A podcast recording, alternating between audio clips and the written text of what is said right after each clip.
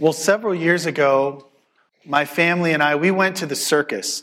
And it was a pretty big circus. It was in an arena, had three rings, and lots of cool stuff was going on. And, and it seemed like they had this thing figured out. They were all doing a really good job. The, the high wire acts were all safe and precise, and all of the other things going on seemed to just be in sync. Until we got to the lions. There was this cage uh, on the other side of the arena, but we could still see it pretty well. And the trainer got into this cage with these lions, and it started out great, getting them to go up on these platforms and to do different things, and they were responding to his commands. But then there was this point where his voice changed a little bit. He recognized the lions weren't being as submissive as he wanted them to be.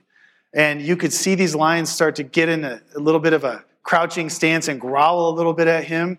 And the whole arena started to physically change. We, my wife and I looked at each other and kind of went, oh no, are we about to see a man killed by his own lions? Are we going to have to cover the eyes of our children? Is this really happening right now? It didn't seem like it was part of the act, and the whole arena felt it. You could feel the tension. And then you saw the, the crew of the circus start to recognize what was going on, and some guys running over to the cage, and there's these other smaller cages, and they worked to get these uh, the, these lions into uh, into their smaller cages, and fortunately avoided disaster.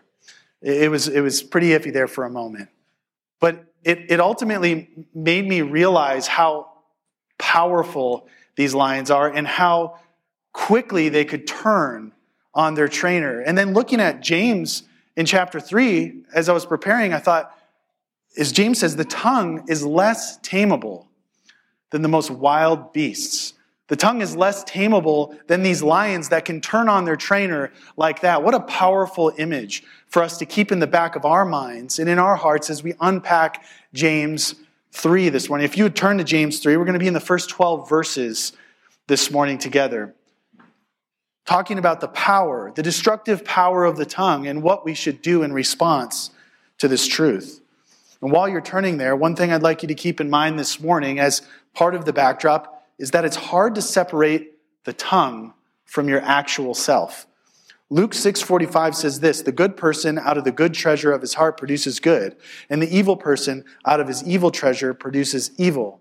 For out of the abundance of the heart, the mouth speaks. There's a connection between your heart, your existence, and who you are, as the Bible talks about the heart in this way, and what you say. There's really no disconnect there. Whatever comes out of your mouth is ultimately diagnosing the health of your heart.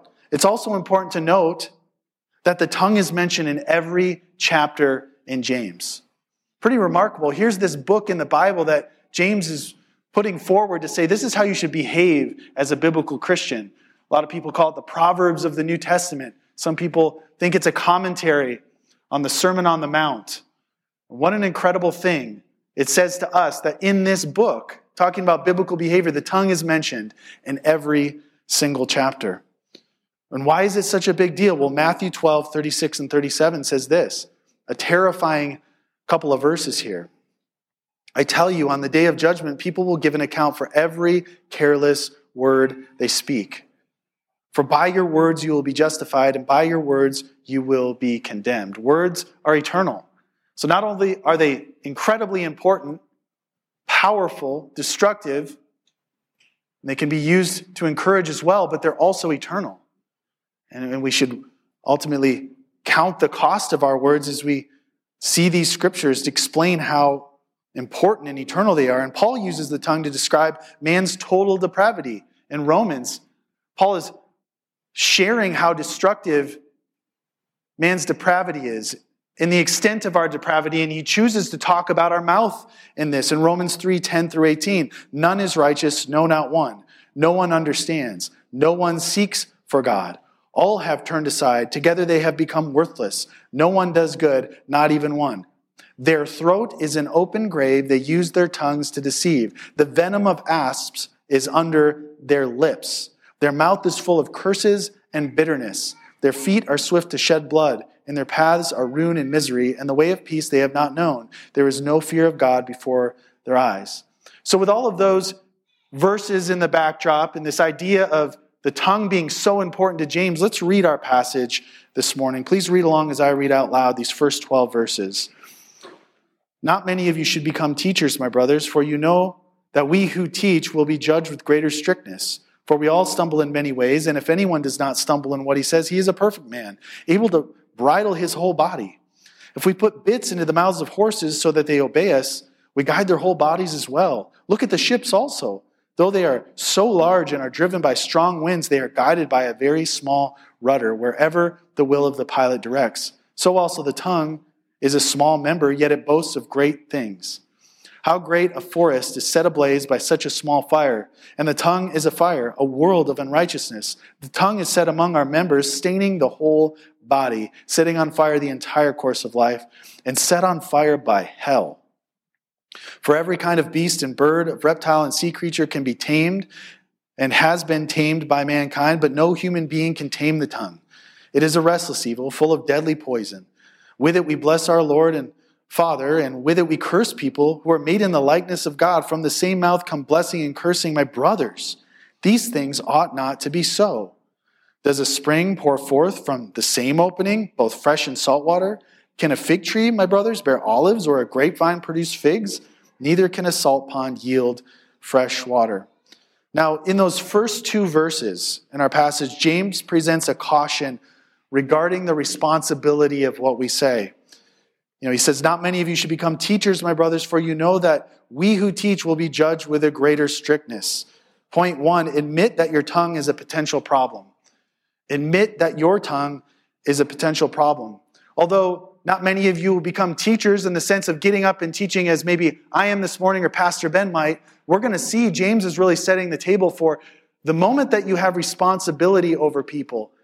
The more people that you have responsibility for or you speak to, the more you will be held accountable for those words. He's saying when you start speaking to larger groups of people and you're teaching them the Word of God, be careful, be wary, make sure you're called to that. And you're equipped to do that because you will be held accountable. And many rabbis, they were proud men, looking at their position with prestige. And it's important to remember, as we've been going through the book of James when I've been up here, that these are Jewish Christians he's speaking to. These are men and women who were in the Jewish faith and Jewish culture, and they heard the gospel of Jesus Christ and repented and put their faith in Christ. But they still have a lot of that baggage, a lot of that understanding that it's prestigious to be a rabbi. Maybe they weren't counting the cost of what that actually meant, because we know from the gospel, from the gospel accounts and from even what we've been studying in John that many of these teachers were serious hypocrites. They didn't match their walk with their talk, and that was a big problem. And Matthew twenty-three, five through seven says this, they do all their deeds to be seen by others, for they make their phylacteries broad and their fringes long, and they love the place of honor at feasts and the best seats in the synagogues.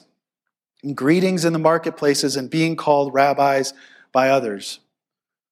Also during this time, it's important to know that many non-sanctioned rabbis were teaching in the synagogues at times, and it was common in the early church for some Christian men to be speaking as well.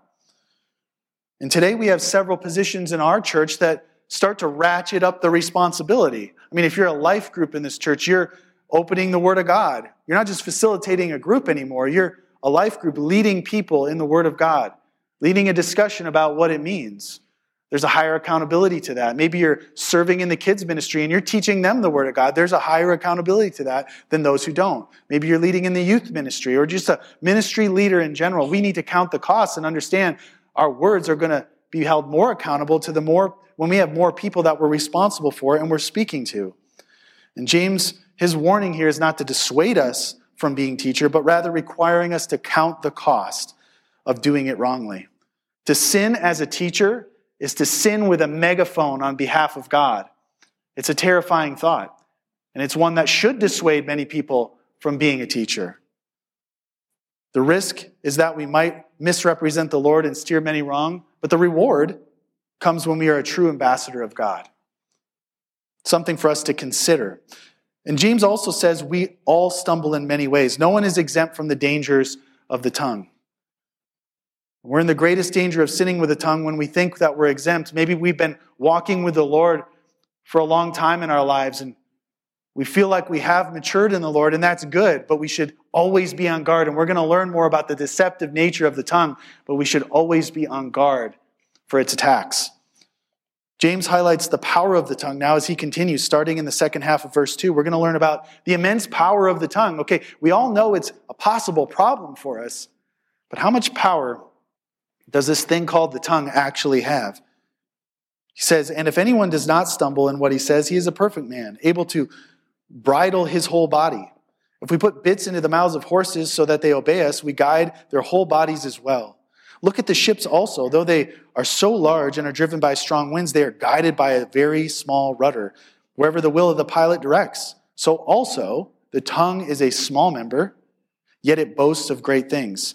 Now, if you're riding a horse, and that horse happens to be a horse that needs a bit to be ridden, and that bit falls out of their mouth while you're riding that horse, it could end very badly for you. You could get very injured because you no longer have control over this large, muscular beast that you're riding. Now, if you're in a great ship and its rudder or rudders fall off in the middle of the ocean, now you're at the mercy of the sea, and hundreds of people could die. And if you lose control of your tongue, it could have eternal consequences. That's what James is saying here. So point number two, respect the power of the tongue. Respect the power of the tongue. Now, when James says, if anyone does not stumble in what he says, he is a perfect man, the word perfect is probably speaking of a mature or complete man, just like we talked about back in chapter one of James. So this isn't like perfect as Jesus is perfect, but it's more of a perfect or complete, meaning a mature person becoming all that God wants them to be. And I think the point he's making here is that as we grow to be more like Christ in our walk, we should see and we will see more control over our tongue. And we'll get into that more. Is it possible to not stumble in what we say? Not completely, but as our heart conforms to be more Christ-like, we grow in self-control, which is a fruit of the Spirit, and therefore grow in our ability to control the tongue. And I'm sure that we can all attest, those of us that have been walking with the Lord for some time, we can all attest to this. We've seen that in our lives, that as we've grown more in Christ, different things have come out of our mouth. We have said different things. We have not said different things. And I'm sure if we all think about our walk, I know I can attest to this. As I've grown in Christ, a lot less has come out of my mouth. I've spoken a lot less, and it's been more refined and more thought through, more in alignment with James one nineteen perhaps. Quick to hear, slow to speak, and slow to anger. That's where we should be on the timeline of sanctification with our words. And Christ, he was the ultimate example of this, as we see in First Peter two, twenty-one through twenty-three. For to this you have been called, because Christ also suffered for you, leaving you an example so that you might follow in his steps. He committed no sin. Neither was deceit found in his mouth. When he was reviled, he did not revile in return. When he suffered, he did not threaten, but continued entrusting himself to him who judges justly. Jesus Christ was the most misrepresented man to ever live. And when he was on the cross, he was even being misrepresented at that very moment. People were yelling things about him that weren't true while he was dying for them. If you and I were on that cross, I guarantee some words would be said. Consider the self-control that Jesus Christ had to not say what he probably wanted to say and was tempted to say, but he had perfect self-control as the perfect man. And as we grow to be more like him, we will see that more in our life. We will even surprise ourselves sometimes with the sanctification we see of our tongue. We think about what we might want to say or what we're tempted to say, but we stop. Praise God. We see growth in our life to be more like Christ through our tongue. We see that a controlled tongue is, as he says, able also to bridle his whole body. The tongue is so powerful that as it goes, so goes the whole person. What a thought. What a thought that this tiny thing, our tongue, our mouth, the words that come out, they're connected to our whole person. What an important, powerful thing for us to know. In other words, the nature of your speech can dictate the health of your spiritual life. It's important for us to have in the backdrop as we continue. In verse three, it says, if we put bits into the mouths of horses so that they obey us, we guide their whole bodies as well. Now, a bit fits on the tongue of a horse and uses kind of displeasure or discomfort to guide the head of the horse, and as the head goes, so does the horse. And I went online and searched, do all horses need bits? And I ended up stumbling across a hot debate online on whether horses should have bits or not. Go figure in this world that there was a debate on this. And the reason why there was a debate on this is because it does cause displeasure in the horse. So, um, you know, all the PETA folks, they were all excited about saying bits shouldn't be in the mouths of horses because horses should never experience any discomfort. Right? And the other side was saying, well, you can't really ride a lot of horses without a bit. So what do we do? Well, that wasn't the point of my research. The point of my research was that the fact that it causes displeasure or discomfort to steer the horse. And I want to ask you this. When you've gotten something off your chest and you've said something emotionally, when you knew you shouldn't have and you kind of want to rein it in after you're done, did you feel a bit of pleasure in that? I know I have. Angry outbursts, there's a moment of pleasure. Saying things that are emotional, that are painful and hurtful to other people, there's a bit of pleasure because it gets it off our chest. We get to unload our problems onto somebody else. And so every time that we have self-control, just like the horse guiding its head, we have discomfort steering our body with our tongue. There's some displeasure there because we have to go for, forego the pleasure of sin, the pleasure of the sinful act of sinning with our tongue. In verse four, we continue with another analogy. Look at the ships also. Though they are so large and driven by strong winds, they are guided by a very small rudder wherever the will of the pilot directs. So I wanted to find out what is the largest cruise ship on the planet right now, and I found out it's something called Symphony of the Seas. And I want to give you some stats for how big this cruise liner is. one thousand one hundred eighty-four feet long, two hundred sixteen feet wide. I don't know if we all have an understanding or respect for how big that is, but I think the passenger load will get us there. six thousand six hundred eighty passengers. two thousand two hundred crew. So now we're up almost to nine thousand people. sixteen decks. Four outdoor pools. Now, I've never been on a cruise before, but I think it'd be kind of a fascinating thing to swim in a pool on a boat that's on the ocean. That's a pretty fascinating thought, and some of you have done that. But I looked at some pictures, and, and it looks like a city. This boat is so big. There's this pathway down the middle of it, and because there's these sixteen decks, it's like you're walking downtown with large buildings. This is an incredible boat. It's a ship, a cruise liner. It's huge. And if you thought that was crazy, there's an aqua theater that seats six hundred people. Now you can go to a water show on a ship on the ocean with six hundred of your friends. That's crazy to me. How big is this thing? Unbelievable. But it's important to realize that the whole course of this ship, the safety of all those almost nine thousand people relies on something as small as a rudder. This ship probably has three of them. Imagine if they fall off in the middle of the sea. All of these people would be at the peril of the sea, at the mercy of the sea, with no direction. What a thought that James is comparing our tongue to something like this. The greatest careers, the best reputations have been brought down with a word. And we can all attest to that. We've seen it happen. And it's incredibly sad, but that's the power of the tongue. And this analogy wraps up by saying wherever the will of the pilot directs, if we're the pilot, we're in trouble. We all know that. Those of us that have put our trust in Christ, truly put our trust in Christ, we've thrown him the keys. He's the pilot. He needs to be the pilot of our tongue, so to speak, of our body, of our life in Christ. Because if our tongue is directed by our own thoughts and actions in our own flesh or Satan himself, as he tempts us to sin with our tongue, we're in big trouble. Think about before you were saved. Not just when you were a young Christian. Think about before you were saved. What did you talk about? How did you speak?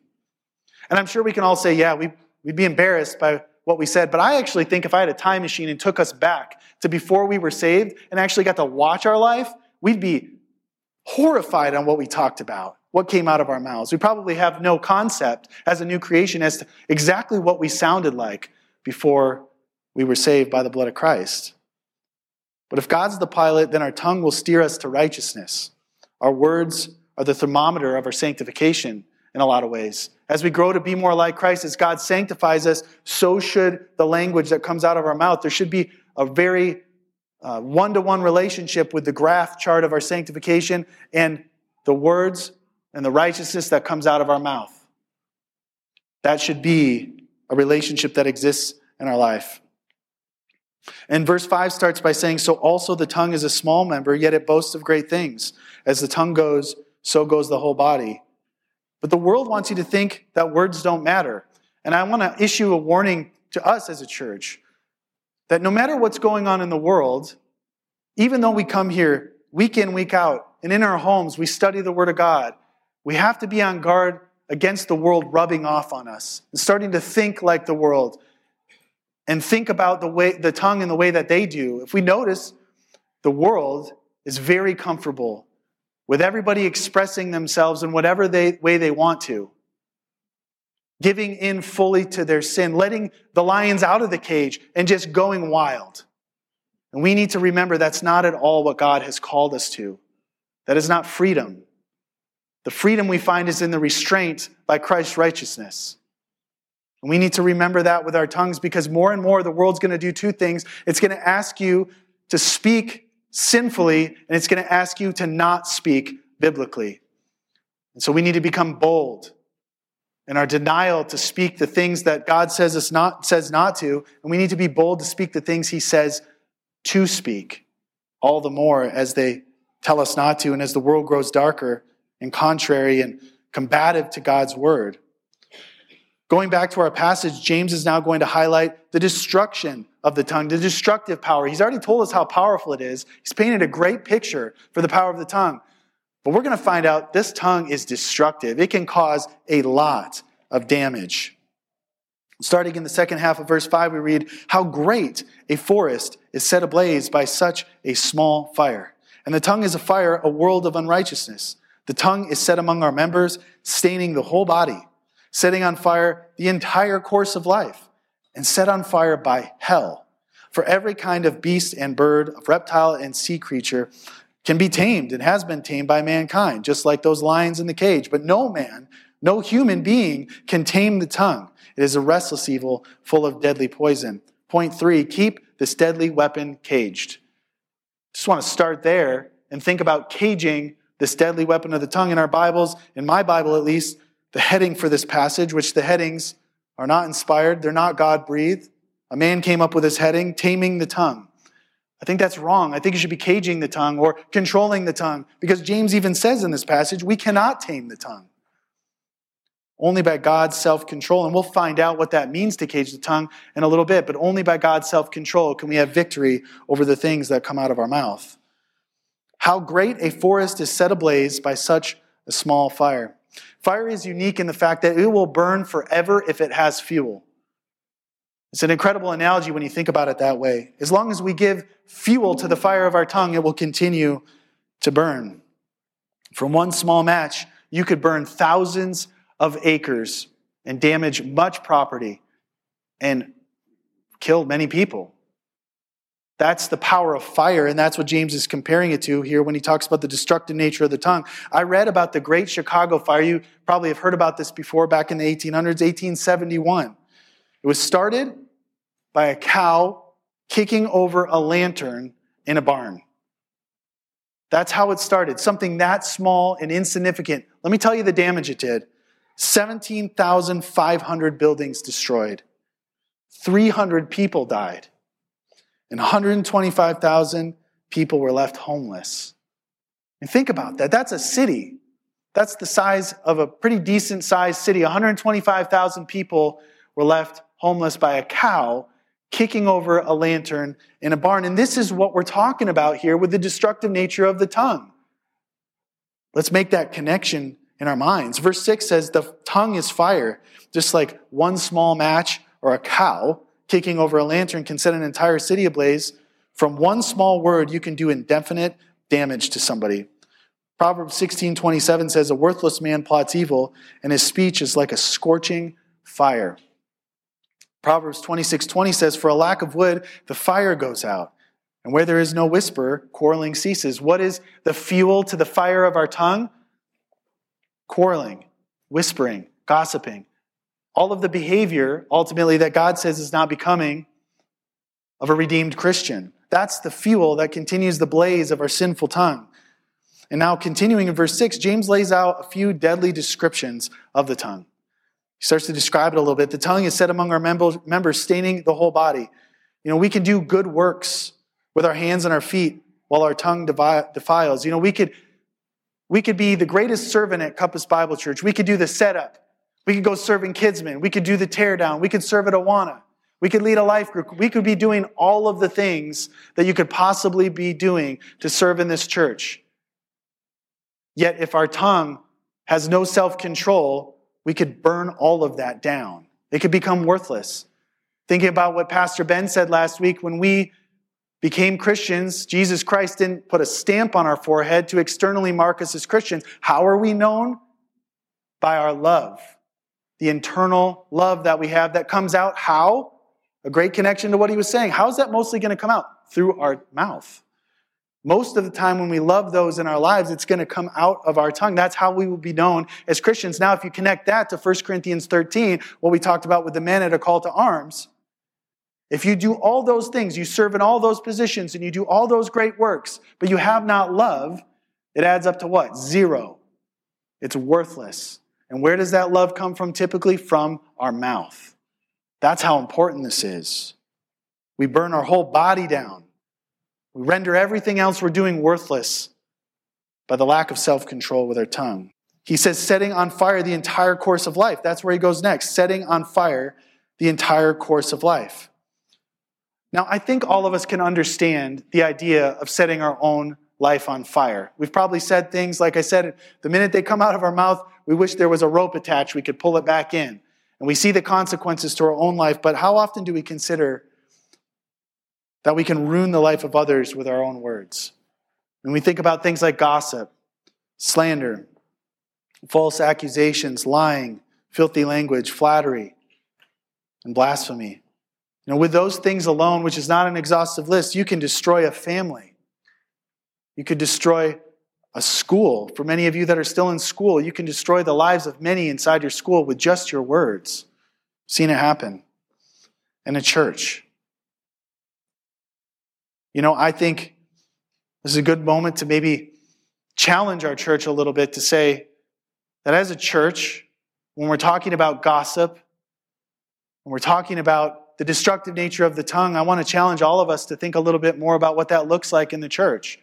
You know, the number one way that we can be tempted to gossip in the church is with our spouse. And I want us to be challenged a little bit with that, where a discussion about the life group we just joined, or the, the meeting we just had, or the sermon, or a time in serving, a discussion about that can turn into complaining and bitterness. We can fuel each other's fire with gossip. Our tongues can be the source of the damage caused throughout the church.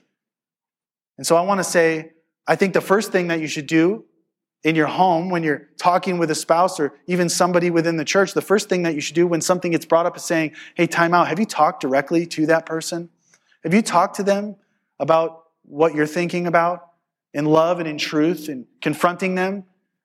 Biblical conflict resolution might be the number one way that a church can remain healthy.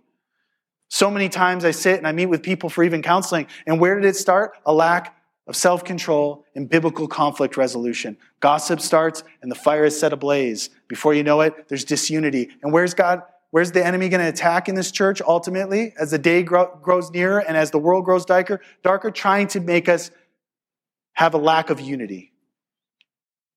So the second thing you should do is say, have you prayed about it? I think the third thing to do is pray together. But be on guard with the enemy's temptation to gossip in your own family, with your own spouse, because many times we're so comfortable with our spouse that we don't even know we're doing it. It's just become second nature to have those conversations with each other in our home. So how often do you talk about others in a critical or complaining way? And even worse, how often do you do this without ever speaking to that person? Something to wrestle with this morning, because we all are called to biblical conflict resolution, which looks like this, going directly to the person and talking to them. And just take that first step. God has grown many a great relationships by confronting people in truth and love. That's not what the world does. The world thrives on being passive-aggressive and saying things behind people's backs and not confronting things head-on. That's why social media is ablaze. It's easy to talk behind people's backs and be passive-aggressive without being face-to-face with them. Let's be different. as a church. That's how we're going to show our love to the world, that we are believers in Christ and that we trust the Lord, is by being unified in that. And then he says, set on fire by hell. Our tongue is set on fire by hell.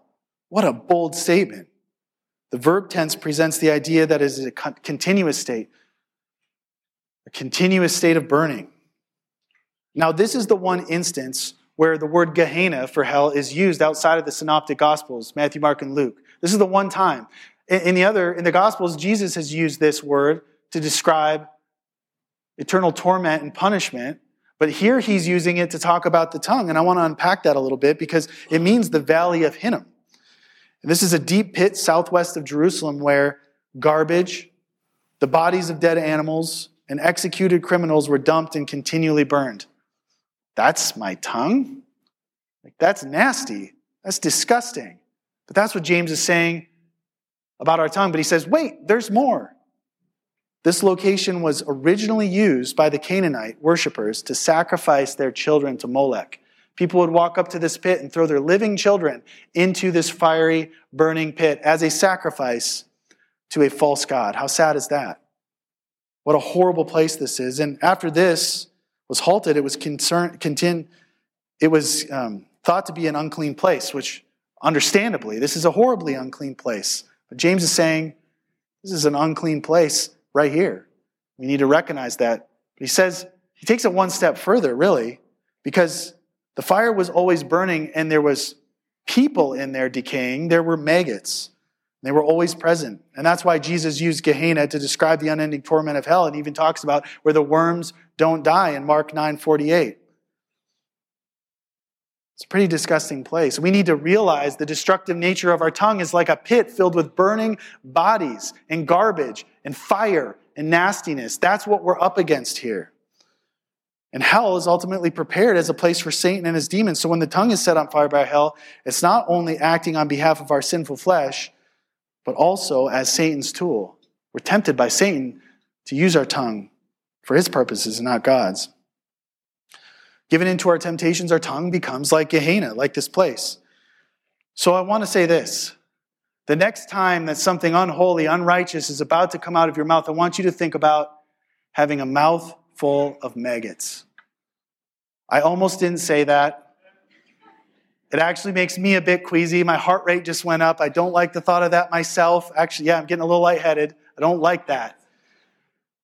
But I said it to haunt us, to put this visual in our minds for the rest of our lives, that when we speak of the things that are sinful, that's what our mouth is. That's what it's like. That's how disgusting it should be to us. Now, starting again in verse seven, we read, for every kind of beast and bird, of reptile and sea creature, can be tamed and has been tamed by mankind, but no human being can tame the tongue. It is a restless evil, full of deadly poison. The wildest and smartest animals, they can be tamed. But it takes a lot of hard work and it takes a lot of time. That's why many of you have dogs that don't behave, because you didn't want to take the time or the hard work to train them. And some of you do have dogs that behave because you took the time to train them and to tame them, to follow your commands and to do what you want to do. We can take lions and we can tame them. We can take the most deadly, ferocious animals and tame them, but the tongue cannot be tamed. That's what he's saying. In verse eight it says, but no human being can tame the tongue. No matter how much work and time we put in on our own, we can't have victory over this thing we call the tongue. The tongue is less controllable than the most dangerous animals on the planet. And I think it's important for us to notice that a distinct sign of biblical wisdom and maturity is brevity. That'll help us start to understand what it means to cage the tongue. As we unpack these three verses, think about it, what it means in terms of caging our tongue. First, David says in Proverbs fourteen three, set a guard, O Lord, over my mouth. Keep watch over the door of my lips. There's a door on my lips, and only God can open it. God, seal up my lips until it's time for you to talk through me, for me to speak of the things that are true about you, for me to speak of the things that are befitting of a redeemed soul. Ecclesiastes five one and two says, guard your steps when you go to the house of God. To draw near, to listen is better than to offer sacrifices of fools, for they do not know that they are doing evil. Be not rash with your mouth, nor let your heart be hasty to utter a word before God, for God is in heaven and you are on earth. Therefore, let your words be few. It's not just a great worship song. This is a way of living for the Christian. We need to let our words be few. Very few words should really get out. And I can guarantee that the more you've walked with the Lord, the less that you've probably said in your life. I know many of the mature, seasoned saints with a little more gray hair on their head in this church, and I've spent time with them. And many times when I come across a mature Christian who's been walking with the Lord for a long time, goes all the way back to James one nineteen, they're quick to hear, they're slow to speak, and they're slow to anger. They're patient, they're calm, they don't speak emotionally. The more that they grow like Christ, the more that they cage their tongue. And they don't let it out unless it's complying with Scripture. Proverbs seventeen twenty-eight says, even a fool who keeps silent, this is one of my favorite Proverbs, by the way, even a fool who keeps silent is considered wise. When he closes his lips, he is deemed intelligent. Even the watching world understands that saying less is a sign of wisdom. Right? We need to understand that part of caging our tongue is not letting it out as often. It's not saying as much. Counting the cost of our words much more often. Let every person be quick to hear, slow to speak, slow to anger.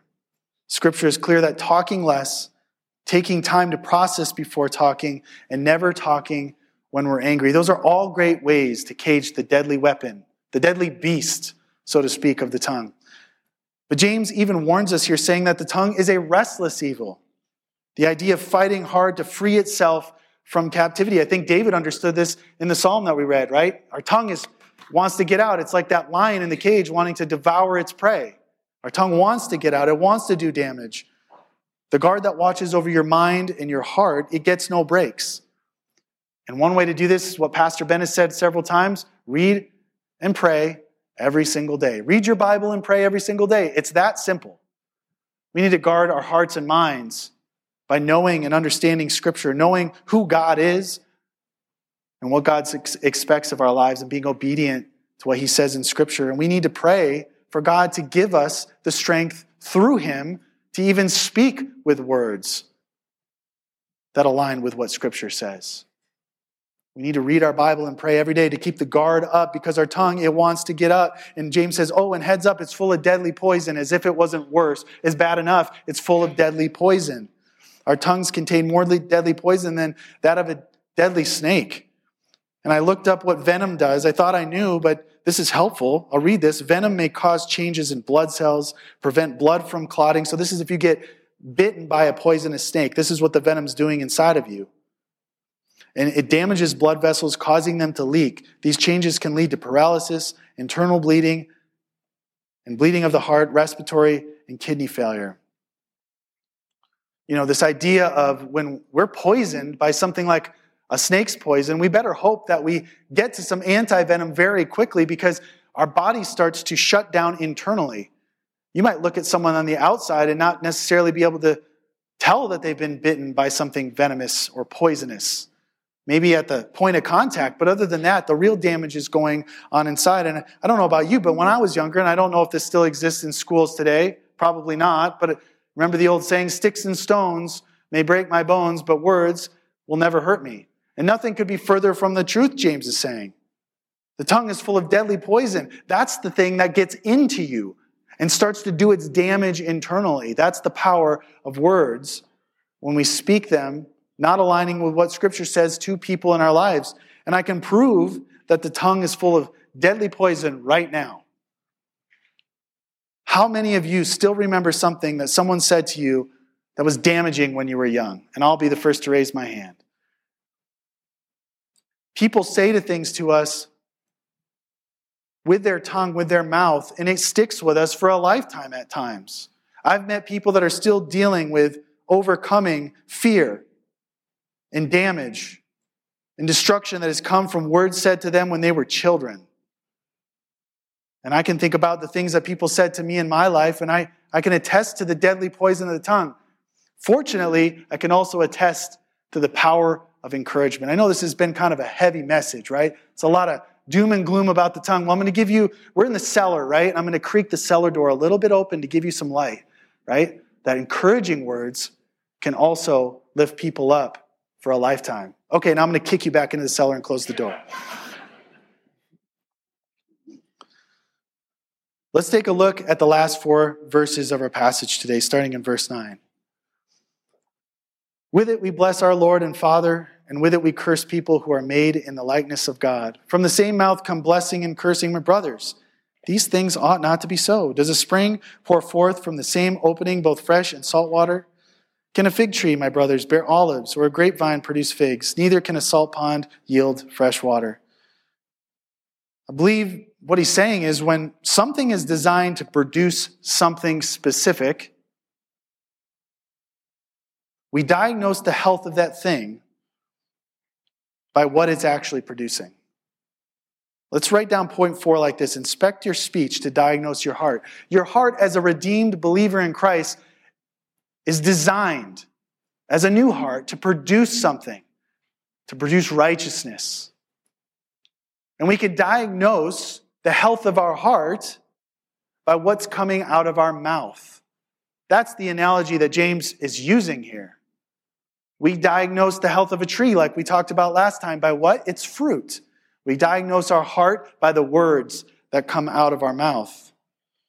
And James is highlighting three examples here. A Christian who praises the Lord, cursing those who created him. A complete irony.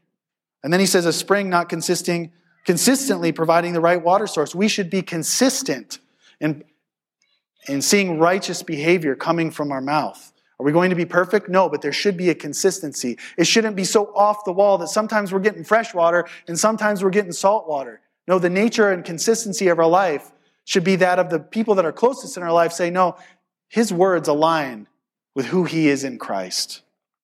And a plant, he says, a plant's inability to produce fruit other than what it's designed to produce. A plant can't produce fruit other than what it was designed to produce. And a Christian can't produce fruit other than what their redeemed heart is designed to produce. So I want to inspect our speech a little bit right now. As we wrap up, I want to do an exercise with you. So I just want you to think about this. I want you to imagine that I somehow was able to obtain a transcript of everything that you've said over the last six months. Okay? Got this thing printed out.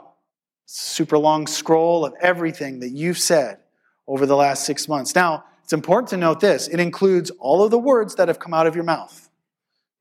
But it's also going to include all the texts that you've sent.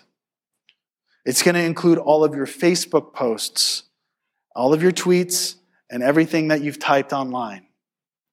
And the reason why is because those things don't come from anywhere other than your heart as well. You see, when James wrote this, there was no such thing as the internet.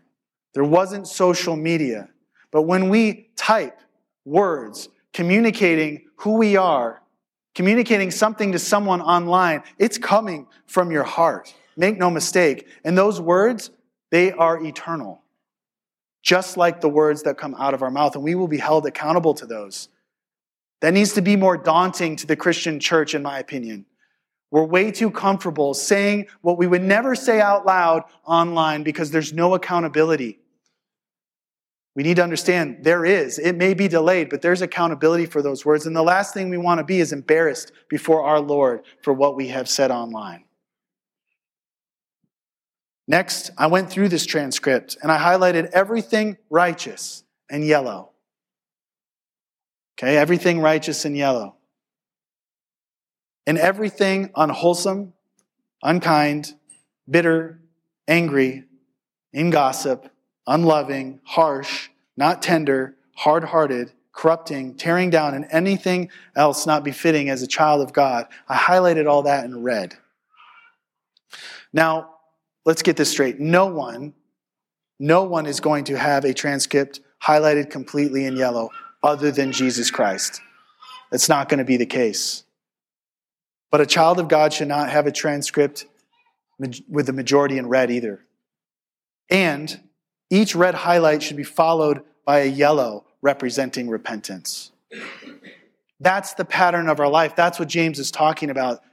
That's how we diagnose our heart, is to look at our words and do an audit on what we're saying and what's coming out of our mouth. And these days, what's coming out of our fingers onto a screen. We need to be careful with our tongue and careful with everything that we communicate. And that might sound like a terrifying exercise for all of us, but it's not hypothetical. It's going to happen. Every word will be accounted for that we speak out of our mouths. And that's terrifying, but praise God that Jesus Christ has redeemed us. Perhaps that gives us even more of a weight of how amazing God's grace is that he saved us when we think about the sinful nature of our tongue. And secondly, praise God that we cannot lose our salvation. We need to repent when we sin and confess our sin of our tongue to the Lord. Now, does have having righteous speech save you? No. No. Just like we talked about, having good works does not save you. But having righteous speak, peace, speech is evidence of a new heart. We need to understand that. It is evidence of a redeemed heart. Because every word that comes out of our mouth is generated in our heart. And perhaps this has brought some things to your attention, some things that maybe you're thinking about as you're mulling over what James is saying here in chapter three. First of all, do you speak to your family in your home in a way that you would never speak in public? Has that become so comfortable to you that somehow your tongue has different rules inside of your home than maybe it does in public or in front of other people in the church? That shouldn't be so. Do you text passive-aggressively and say hurtful things that you would never say out loud? Has texting or communicating in some sort of written form become a pathway for you to say things to your spouse or your loved ones in ways that you never would? This is something for the young people in, in the room or hearing my voice to consider as you grow up, as you've been born into a world where texting has always existed. Have you considered this? Have you considered what it means to write words on a screen and send them to somebody? I think you should. Do you post online with a different mindset than what you say out loud? Are you suffering with, and I came up with this this week, I think I'm going to copyright it, I think it's going to go viral, Instagram story syndrome. Instagram story syndrome, where you post online as if everything is going to be gone after twenty-four hours. I think sometimes we speak like that. Sometimes we post things like that with that mindset that, hey, I'm going to say this and it's just going to be gone into the nether at some point down the road, and, I, and it's okay. I can be more aggressive. I can be more unkind. I can say things that hurt people just a little bit more because it's only temporary. It's not, as we've learned today. And wherever you're at, my prayer is that you take the tongue seriously. It's far more dangerous than the lion at the circus show. But I fear sometimes we let our tongue run free like a domestic cat, just letting it do its thing, not really thinking about what it's up to. And let's be mindful and prayerful about how to cage our tongues like we've discussed today, especially in a world that grows darker and more provocative. The world is going to try to provoke you, Christian, to say the wrong things, to speak in a way that's unbecoming of a Christian. Don't give in to that temptation. In the word of James, let's be quick to hear and slow to speak. Let's pray. Lord, thank you for this reminder of how powerful and destructive the tongue can be. Lord, that when we are a redeemed Christian, Lord, we are changed from the inside, but we still have a sinful flesh. And part of that sinful flesh, Lord, is our tongue. Help us to recognize that so we don't grow naive to the damaging power of the tongue. Lord, help us to be the most prayerful we've ever been as a church in the life of this church, the most prayerful any of us have ever been with our in our walk with you, Jesus. Let us use our tongues for the greatest possible use of praising and glorifying you, worshiping you with our tongues. Help us to share the good news of the gospel of Jesus Christ as we think about Easter. Help us to be caught saying those things, explaining how you came, lived the perfect life, and died a death in our place, paying for our sins. And then you rose again, defeating death. And if we put our trust in you, the kind of trust that says, you're in charge, you're in control, I'm obedient to you as my Savior and King, we turn from our sin and put our trust in you, we can be free from the bondage of sin, both now and for eternity. Lord, help us to say those things. Help us to be caught up in that discussion. Lord, a hundred years from now, help us to be proud of the way that we stewarded over this mouth that you've given us. What a privilege it is to even communicate and speak on your behalf, not on the behalf of our flesh. Lord, I pray that you would protect this church, help unify us, help us to be loving with our tongues. As Pastor Ben prayed and preached about last week, help us to be loving. Help us to be known by our love. As people come here in a couple weeks that don't normally set foot in a church, help us help us to be so loving that they walk away saying that's the biggest thing that they realize about Compass Bible Church. Yes, we teach the Word of God faithfully, but man, were they loving. Most people I know that teach the Bible faithfully, they're very cold, but these people were loving. Their walk matched their talk. Lord, let that be said of us always. Protect us as we go out now to live our lives and apply the word that you have spoken to us this morning. In Jesus' name, amen.